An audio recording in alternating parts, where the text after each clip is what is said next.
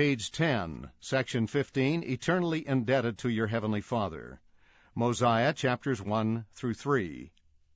During King Benjamin's reign, what was the difference between the Nephites, who studied the Scriptures, and the Lamanites, who did not? Scripture. Mosiah chapter 1, verse 5.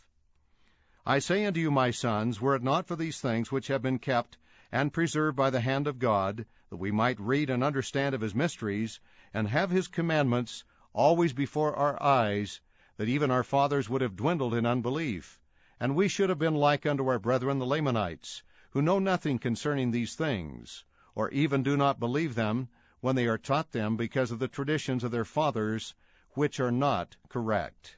Back to text. How do you see this difference reflected in modern society? Scripture. Mosiah chapter 2 verses 20 through 21 and verse 34. 20. I say unto you, my brethren, that if you should render all the thanks and praise which your whole soul has power to possess to that God who has created you, and has kept and preserved you, and has caused that ye should rejoice, and has granted that ye should live in peace one with another. 21. I say unto you that if ye should serve him who has created you from the beginning, and is preserving you from day to day, by lending you breath, that ye may live and move, and do according to your own will, and even supporting you from one moment to another, I say, if ye should serve him with all your whole souls, yet ye would be unprofitable servants. 34. I say unto you that there are not any among you, except it be your little children, that have not been taught concerning these things.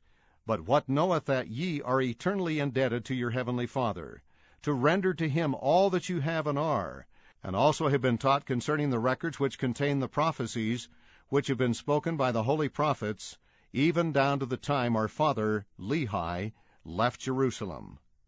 Back to text.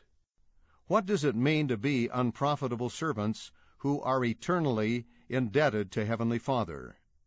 Why are we unprofitable servants to God, even if we praise and serve Him with all our souls?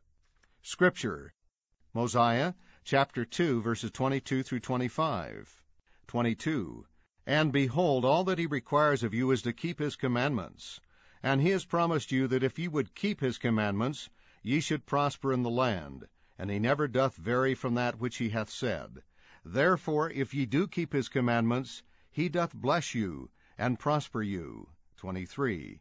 And now in the first place, he hath created you, and granted unto you your lives, for which ye are indebted unto him. 24. And secondly, he doth require that ye should do as he hath commanded you. For which if ye do, he doth immediately bless you, and therefore he hath paid you. And ye are still indebted unto him, and are and will be forever and ever. Therefore, of what have ye to boast? 25. And now I ask, can ye say aught of yourselves? I answer you, nay. Ye cannot say that ye are even as much as the dust of the earth. Yet ye were created of the dust of the earth, but behold, it belongeth to him who created you. Back to text. What does this teach about Heavenly Father's love for you? What do you learn about the atonement of Jesus Christ from Mosiah chapters 2 and 3? We have a scale accompanying this section. The scale shows on one side God's blessings, and on the right side our offerings and it shows God's blessings outweighing our offerings. Suggestion for family discussion. You could draw a scale on a piece of paper as shown in this section. Ask family members why the scale is unbalanced. Then have them read and refer once again to Mosiah chapter 2 verses 20 through 25 aloud. As they read, invite them to look for offerings we can give to the Lord and for blessings He gives us. List our offerings on the side of the scale labeled Our Offerings. List God's blessings on the side of the scale labeled God's Blessings. Help family members see that we will always be indebted to Him. Express your gratitude for God's blessings. End of section 15, Eternally Indebted to Your Heavenly Father.